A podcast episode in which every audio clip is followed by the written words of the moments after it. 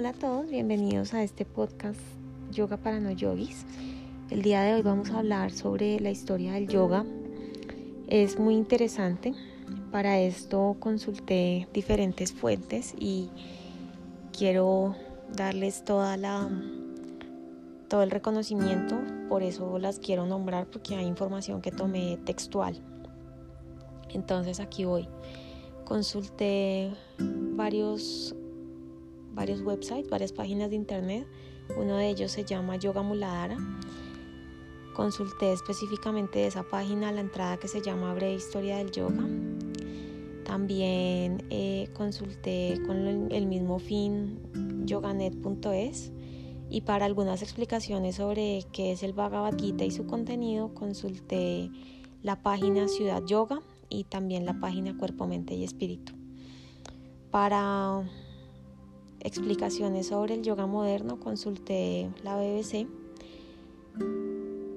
y debo decir que encontré cosas muy interesantes de una investigación que ellos hicieron y les contaré en el último, la última parte de esta saga, digamos, que se va a llamar, que se llama Historia del Yoga. También consulté, por supuesto, Wikipedia. Eh, también consulté monografías.com y también consulté un libro que me gusta mucho en ese libro me baso para varias cosas, para la creación de clases, para mirar la anatomía, para aprender también sobre las implicaciones energéticas del yoga y las posturas. El libro se llama Anatomía y Yoga. Fue escrito por Joana Sánchez y Mireia Patiño y eh, es de la editorial Paido Tribu. Bueno, sin más preámbulos, entonces vamos a hablar un poco sobre la historia del yoga. Existen varios periodos en esta historia, entonces voy a nombrarlos eh, con el detalle que considero pertinente. El primero entonces es la prehistoria, empezó antes del año 1800 a.C. y sobre todas las civilizaciones que, que están por esas épocas, que se formaron por esas épocas, hay muy poca información porque no dejaron registros escritos, escritos, lo que dejaron fue esculturas. Entonces, eh, pues bueno, esas comunidades agrícolas que se establecieron en el sitio que nos interesa, que se llama Valle del Indo, evolucionaron desde épocas neolíticas, o sea, más o menos entre el periodo 7000 y 6000 a.C., hasta convertirse en una civilización urbana conocida como la cultura del Valle del Indo. Como algunos de ustedes recordarán tal vez de sus clases de sociales y de historia, las civilizaciones solían asentarse cerca a fuentes de agua, entiéndase ríos, porque como ya sabemos, pues el agua es vida, literal. Esta civilización no fue la excepción y se estableció a lo largo del valle del río Indo que atraviesa tres países, Afganistán, Pakistán y la India en la parte noroeste. Acá pues es importante aclarar que como les mencioné, estas culturas pertenecen a la prehistoria, las culturas del Indo específicamente, porque lo único que se ha encontrado de ellos son eh, restos arqueológicos. Y entonces, ¿qué tiene que ver eso con el yoga? Pues que se atribuye el origen del yoga a esa época porque algunos restos arqueológicos como sellos y fósiles que se encontraron en esa zona evocan algunas posturas de meditación propias del yoga. Entonces, pues parece ser que ese es el primer indicio de, la aparición de esta disciplina. Ahora, insisto, no hay consenso científico alrededor de, de ese tema. Pero encontré también algo muy interesante y es que, de acuerdo con la leyenda de esa época, se dice que el yoga fue revelado por la divinidad a los sadis o ascetas. ¿Qué son los ascetas? Son monjes que se caracterizan por la abstinencia de placeres y la austeridad y ellos creen que esa, como ese corte, esa separación de, todo el mundo de la sensualidad, de los placeres que se experimentan a través de los sentidos, les ayudan a, a su búsqueda y a, su, y a encontrar las metas espirituales que se proponen. Entonces, pues parece que algunos científicos consideran que el yoga que apareció por esas épocas existía,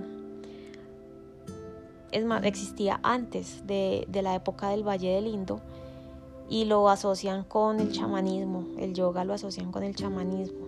Se cree que estos dos sistemas perseguían inicialmente el mismo objetivo que era curar a los miembros de la comunidad. ¿Qué hacían entonces? Los yogis y los chamanes actuaban como canales, como intermediarios entre los humanos y las fuerzas superiores porque creían que las fuerzas superiores tenían el control sobre sus compañeros de la tribu. También cuenta la leyenda que por esas épocas el dios Vishnu dio las primeras enseñanzas sobre el yoga a un rey que se llamaba Manu. Bueno, ¿y quién es Vishnu? Aquí voy a meter una cuña teológica. Los dioses del hinduismo también tienen su respectiva trinidad y Vishnu hace parte de ella. En la Trinidad se encuentra Brahma, que es el Padre, es el primero de, la triada, es el Dios creador del universo, es el principio y es el origen de todas las cosas. Pero sepa usted, si supo que los dioses indios, perdón, los dioses hinduistas tienen esposa, la mayoría de ellos, todos ellos. Bueno, no he estudiado tanto la teología hinduista para hacer una generalización, pero por lo menos todos los de la triada sí tienen esposa. El señor Brahma está casado con Saraswati. El segundo de la, de la triada de la Trinidad se llama Vishnu, eh, que es el que, cuenta la leyenda, le entregó las enseñanzas al rey Manu. Y Vishnu está casado con Lakshmi.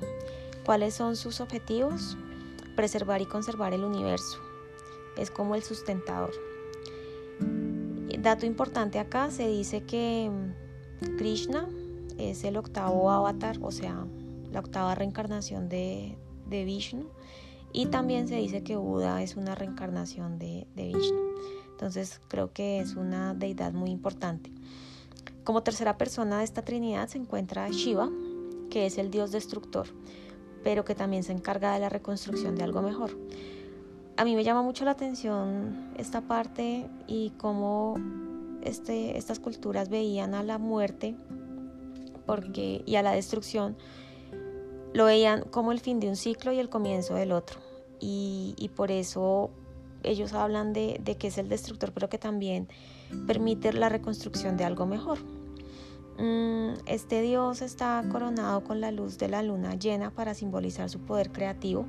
Sin embargo, bueno, esto tengo que confirmarlo porque si ustedes buscan la imagen de Shiva, Shiva tiene como una lunita que pensaría yo que es es como más bien luna nueva que está pasando al ciclo de luna creciente. Pero bueno, eh, Shiva está casado con la diosa Parvati. Hay algo muy interesante también en Shiva y es que a veces es representado como un ser andrógino, o sea, eh, que reúne a los dos sexos y es conocido como las dos mitades de la personificación de Dios, el femenino y el masculino. Esa representación en particular se llama Ardani, Ardhanarishwara creo, creo que así se pronuncia. Bueno, entonces eso era lo correspondiente al yoga en la prehistoria y les puse ahí la cuña teológica. Vamos ahora con el yoga en el periodo védico, que comprende el periodo entre los años 1800 antes de Cristo al 1000 antes de Cristo. Este periodo está caracterizado por el comienzo de la invasión aria que son nómadas indoeuropeos provenientes de Rusia que también hablaban sánscrito y eh, se asentaron se asentaron por ahí. Entonces esta mezcla de culturas les dio eh, herramientas para empezar ya a escribir. En esa época entonces se escribe el Mahabharata, que significa la gran guerra, y es un poema épico de 100.000 versos más o menos, que es como una enciclopedia de mitos, simbología, historia, filosofía, creencias religiosas y también experiencias místicas. Mm, uno de los mensajes más poderosos y más bonitos que tiene el Mahabharata es que más allá del sufrimiento y la guerra existen estados trascendentales del ser. Em, es importante acá contarles que a medida que esas culturas, la cultura hindú la cultura aria, se mezclaban y se fusionaban, mm, pues empezaron a, a darse varios escritos, el que les acabo de mencionar y también la escritura de los Vedas. Los Vedas eh, fueron compuestos en sánscrito por un montón de gente muy sabia que se creía que estaban fundidos con el principio divino, o sea, que eran una tenían mucha información de Dios. Em, y bueno, eh, ellos, los, Vedas, ellos no, los Vedas que son unos escritos importantes, pues contienen mucha sabiduría, de ahí también salió la, la Ayurveda, que es un tipo de medicina ancestral que tiene muchísima sabiduría, es increíble. De hecho, yo uso varias cosas de, la Ayurveda porque me parece que dan unas herramientas de sentido común que a veces uno en medio de su occidentalidad compulsiva pierde. De eso les voy a hablar luego. Se acaba entonces el periodo védico con la escritura del Mahabharata y de los Vedas y empieza el yoga en el periodo brahmánico que es entre el 1000 a.C. y el 800 a.C. Este periodo se caracterizó porque los brahmanes, que eran la clase sacerdotal de la India, tuvieron mucho poder y establecieron su posición social como de la mano de los reyes, promoviendo también la desigualdad de clases mediante el sistema de castas que eh, vinculaban con la práctica espiritual y como con el credo y con la fe. Es una época de muchos rituales y pues también de pronto fundamentalista que sacó al yoga de toda la literatura y de todos los preceptos porque el yoga en esencia le da poder al individuo y eso no le servía a los brahmanes. Luego entonces em, empezó el periodo upanishádico que va entre el año 800 al 500 antes de Cristo y es em, una reacción como a todo ese ritualismo fundamentalista que habían dejado los brahmanes mm, y llegó algo muy importante que se llaman los Upanishads, que son unos escritos llenos de información que tiene tecnología de la trascendencia dice la literatura. Entonces, mediante esos escritos y esas tecnologías, transformaron los rituales característicos de los brahmanes. Ellos eh, postularon el descubrimiento y el cultivo de niveles más profundos del ser. Dijeron también que la llave interior es el alma y el ser universal que no son tan diferentes en la naturaleza. Entonces eh, empezaron como a hablar de la iluminación también. Y eso es un paso muy importante porque imagínense, por esa época también nació el budismo, eh, pues que habla principalmente de la iluminación. El, el budismo en sus inicios es una rama del hinduismo porque toma muchas cosas de ahí, pero saca de la ecuación a los dioses, saca de la ecuación a las deidades y se centra más en el ser. Entonces creo que fue una época chévere y bonita y, bueno, creo que vale la pena estudiarla de pronto más a fondo, sobre todo los Upanishads. Pero bueno, debo decir que esos textos son bastante complejos, entonces pues anímense, pero anímense también con una mente abierta porque hay muchas cosas que uno como que lee y queda entre bobo y loco. Bueno, Finalmente, en este episodio les voy a hablar un poco del yoga en el periodo Gita, que se considera empezó en el año 500 a.C. y se fue hasta el 200 a.C. Todo esto son aproximaciones y yo a veces digo que parece que o se dice que porque no estoy tan segura tampoco. Bueno, este periodo del Gita se considera un periodo de transición eh, y fue un periodo también en el que todas esas tecnologías, abro comillas para decir tecnologías de trascendencia que de la que se hablaba en los Upanishads fueron enseñadas y practicadas ampliamente. Aquí es chévere también porque entiendo que se une con lo que trató de hacer Siddhartha Gautama, alias el Buda, que fue romper con ese estigma de las clases, de las castas, perdón, me equivoqué, no clases sino castas, que al final del día para mí también son clases sociales, Siddhartha rompió con todo eso y llevó su mensaje a cualquier persona sin importar credo, orientación sexual, raza. Entonces por eso el periodo Gita es bonito también porque el mensaje de la iluminación se expandió. Hay dos trabajos muy importantes que son pilares de esta época. Uno es el Rama, Ramayana y el otro es el Bhagavad Gita. Les voy a hablar más del Bhagavad Gita porque se considera, es, es un escrito muy amplio que se considera la Biblia del yoga.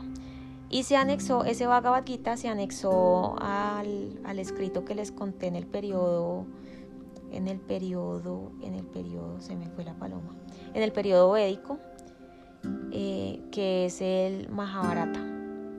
Repito, el Bhagavad Gita se anexó al escrito del periodo védico que se llama Mahabharata.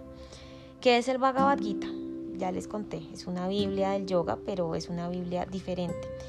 Es un diálogo entre el señor Krishna y Arjuna. Krishna, el octavo avatar de Vishnu que les mencioné cuando hice la cuña teológica. Bueno, creo que voy a dejar hasta acá. En el próximo episodio sigo hablando de, del Bhagavad Gita y pues voy a seguir contándoles cómo ha evolucionado la historia del yoga.